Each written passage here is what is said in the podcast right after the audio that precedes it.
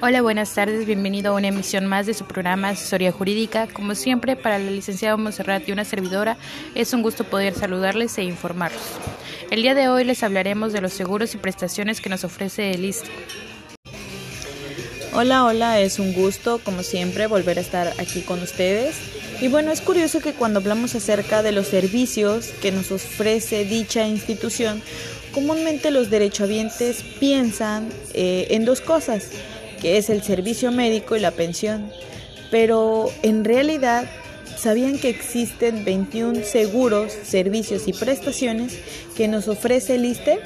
El cual constituyen una protección social que nos cubre a la población desde antes de nacer hasta después de su muerte. Estos beneficios, como siempre, garantizan nuestros derechos a la seguridad social. A continuación les vamos a mencionar los servicios, seguros y prestaciones que nos ofrece el Instituto de Seguridad y Servicios Sociales de los Trabajadores del Estado. Empezamos con los seguros. Bueno, en los seguros tenemos cinco que son importantes. El primero es atención médica preventiva, el segundo es atención médica curativa y de maternidad, el tercero es rehabilitación física y mental, el cuarto es seguro de riesgo de trabajo. El quinto es el seguro de retiro, cesantía en edad avanzada y vejez. Y por último tenemos el seguro de invalidez y vida.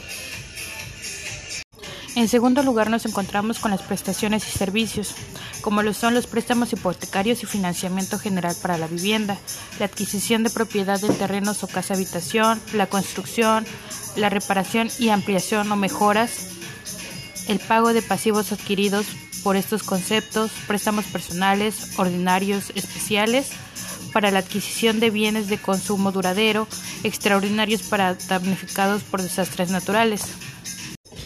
Pues bien, eh, de la misma manera contamos con servicios sociales, que son los programas de apoyo para la adquisición de productos básicos y consumos para el hogar a través del Superiste.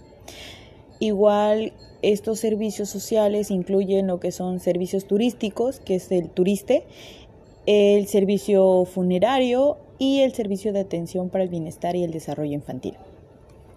Posterior a ese también se cuentan con servicios culturales, que son los programas educativos y de capacitación, atención a jubilados, pensionados y discapacitados. Y por último, lo que son los programas de fomento deportivo.